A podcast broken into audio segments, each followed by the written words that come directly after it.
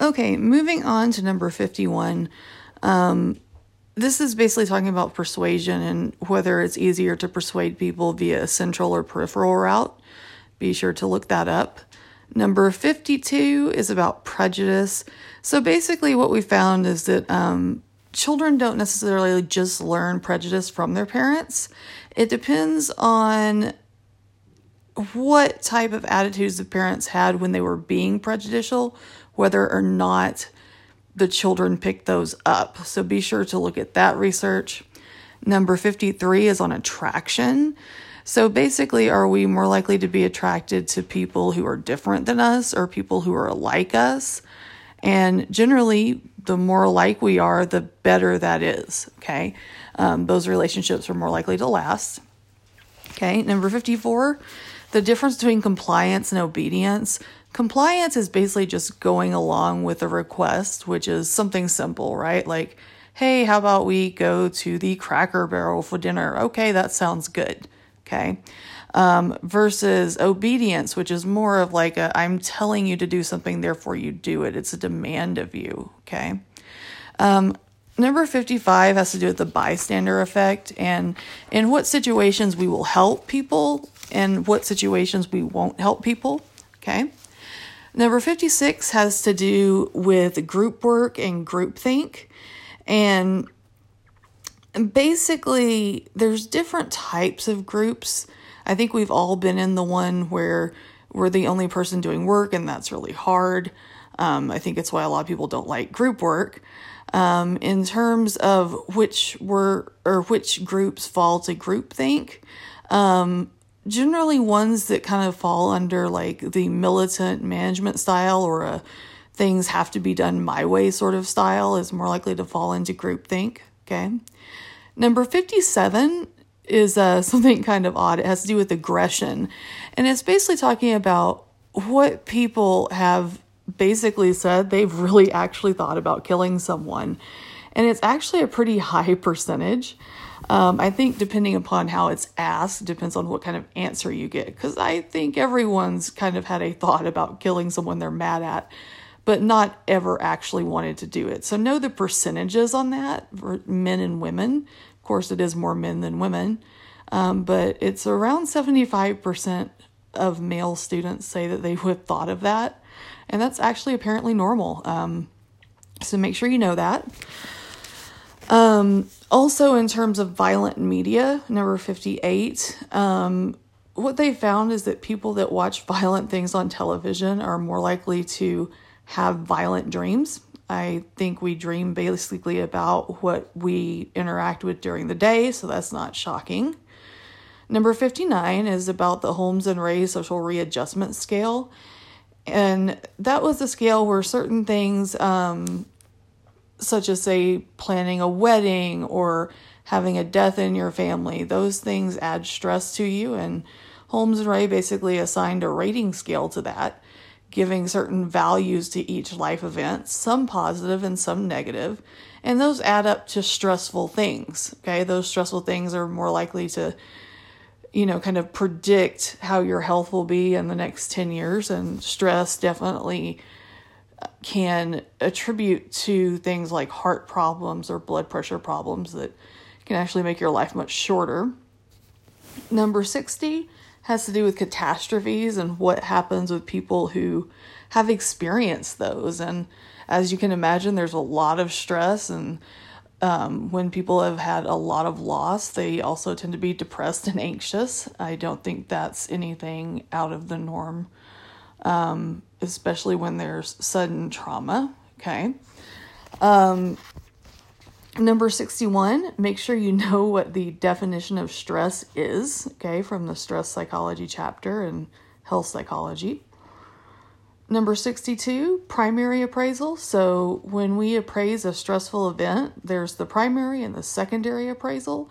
Primary appraisal is basically just checking to see what our initial interpretation is of a stressor, and then our secondary appraisal, appraisal is going to be figuring out what resources we need to deal with that event. Okay. Number 63, know what the term immunosuppression means. It's basically suppression of your immune system and when that tends to happen in relation to stress. Um, number 64, you need to know the difference between problem and emotion focused coping. Okay, um, there's two types there, and depending upon what type of stressor you have, depends on the type of coping that can go with it. Number 65, defense mechanisms. This is one of the few things I would say Freud definitely got right. Um, a lot of times we tend to ignore our emotions or keep them unconscious, and that's like a defense mechanism. As I said, denial is a very real thing that people experience constantly um, for many reasons.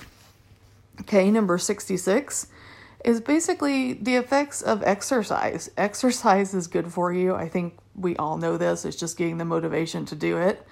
And basically know that it helps with, you know, the emotional, physical, and effects of stress and things like that.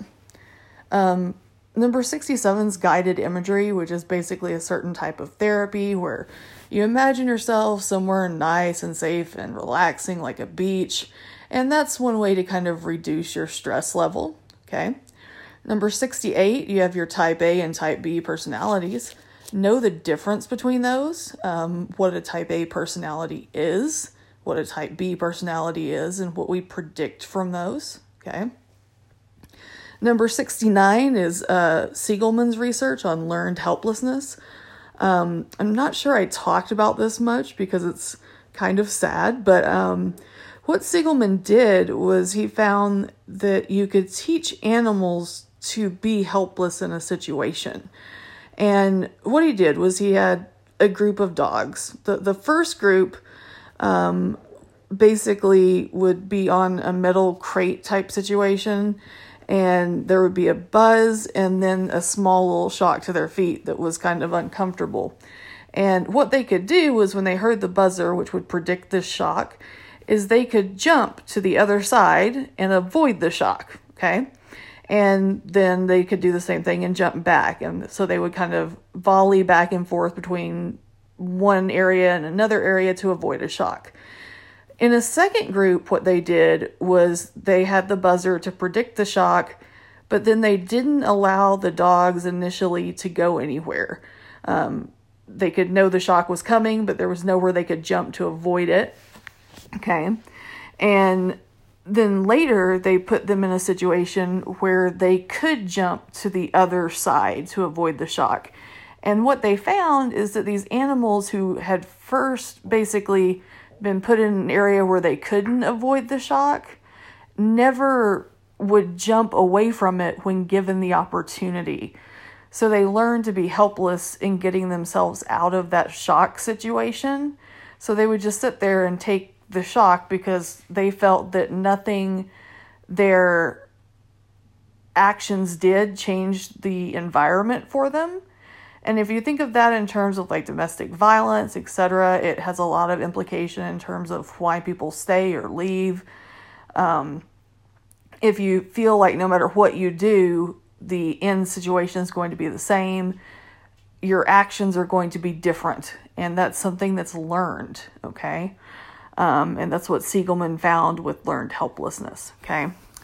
Um, be sure to kind of read over that in the book. All right. Number 70, um, it talks about the leading causes of death in 2013. Um, there's some big ones like heart disease, so be sure and look those up and kind of be able to recognize them. Number 71 has to do with STDs and be able to like kind of recognize who might be the most likely to catch an STD in terms of different groups, okay? Males, females, etc. Number 72, meditation. We had a whole lecture on this and basically know the benefits of meditation and what those do for you. Okay. Number 73, um, talks about suicide basically being the second leading cause of death for 15 to 34 year olds. Um, it changes depending upon the age group, but again, it's kind of a large contributor still in that age group. Um, it's starting to be a bigger contributor in younger age groups, which is rather concerning. Number 74, learning theorists and abnormal behavior. Basically, you need to know that learning theorists think that abnormal behavior and normal behavior are both learned in the same way. Okay. Um, so you learn abnormal things the same way you might learn normal things. So you're going to use the same learning processes to explain one or the other. Okay. Um, number 75, know what the DSM stands for. Of course, the DSM, you know, has all of our um, mental disorders in it and a list of all of the symptoms so you can diagnose someone. Um, it's made by the American Psychiatric Association and we're on the sixth edition currently. Although the exam is going to reference the DSM 5 as the book does. Okay. Number 76, know about genetics and schizophrenia. Um, schizophrenia, of course, has a lot of different types, but um, if you have someone in your family that has schizophrenia, you are much more likely to develop the disorder because it's very genetically linked. Number 77, um, borderline personality disorder, we didn't talk a whole lot about, but they found that basically low levels of serotonin seem to be associated with it, so you need to know that. Um, number 78, know that the DSM is something that's always changing. Even though we consider abnormal behavior to be like, say, a violation of social or cultural norms, those change. So, over time, as social and cultural norms change, so do some of our definitions of what's a disorder and what isn't. Um, for example, homosexuality used to be considered a disorder and no longer is. Okay. So the DSM in its different iterations is going to change as those social and cultural na- norms change for normal and abnormal behavior. Okay. Um, Number 79, um, know kind of what anorexia is and the different things that go with that. 80 is going to be psychoanalytic perspective. Um, be sure and understand that. Number 81, cognitive components of anxiety. So, basically, what are the symptoms that involve cognition? So, being really watchful or worried is going to be one of those. Um, 82, when do we really consider something abnormal? Um, in psychology, you can go through the DSM and look, and you'll see that you have a lot of symptoms of a lot of the disorders. But it doesn't become problematic until it actually is interfering with your daily life and ability to function. So, that is kind of the key to anything becoming a disorder or being labeled a disorder. You can have all of the symptoms of something and it not be interfering with your life, okay? Number 83, panic disorder, is basically going to fall under what category in the DSM? Number 84 um, talks about post traumatic stress disorder and the types of events that are going to cause post traumatic stress disorder. We see a lot of those following like wars and catastrophes. Um, so that would be one example. Be sure you can recognize several. Number 85 talks about dissociative identity disorder. And um, I think number 87 does actually as well. And that used to be called multiple personality disorder. And it's going to be defined as people or someone who has more than one distinct personality. Okay. Number 86 talks about dissociative amnesia, which is a little bit different. Um, it's also similar to something called a dissociative fugue, which is where you kind of forget who you are and will sometimes wander very far away from home. Um, and you can't figure out who you are or where you are or what you're doing there. Um, a lot of times these people end up in the hospital and then they have to figure out who they are, where they came from, and what's going on. It's usually a reaction to stress, it's a type of amnesia. Okay. Number 88 talks about depression and dysthymia these are going to be similar. They both have symptoms of, you know, major depressive disorder, but major depression is something that lasts at least 2 weeks. Dysthymia is going to be something with like less symptoms that lasts anywhere between two years or more. It's going to be a longer time with kind of lower threshold symptoms. Okay.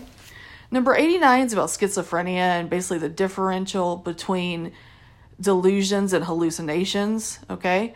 Delusions have to do with your thought processes, and hallucinations have to do with what you see, hear, and feel and touch. Number 90, know the difference between like a psychiatrist and a psychologist. Also, uh, number 91, a psychoanalyst is what type of therapist. Um, number 92 is basically the process of transference, which is a psychoanalytic thing. Um, be sure to kind of understand how that works. Number 93 is Carl Rogers. He basically developed your client centered therapy and 94 kind of moves on to humanistic therapy and what's the main goal in humanistic therapy you're, you're wanting to create a certain type of environment what is that environment okay um, number 95 um, basically understand what cognitive behavioral therapy is okay has to do with basically understanding the cognition which of course is going to change the behavior Number 96, understand what the goals of couples therapy is or family therapy. All right. Um, we talked about that in class a little bit. Number 97 has to do with online psychological services or basically telemedicine. Okay. Um, does that work as well as in person therapy or not? Okay. Number 98 has to do with anti anxiety medications and how those work and what they do, some of the problems with them, which are, of course, addiction. Um, number 99 has to do with a an anti-anxiety medication that's a little different than most of them. Most of them are benzodiazepines and they're addictive. There's one called Buspar, which is kind of different in terms of its structure and it's not as addictive but it has a lower risk and since it also treat anxiety. And then number 100 I have here somewhere is basically knowing what the most frequently prescribed antidepressants are, which are going to be SSRIs.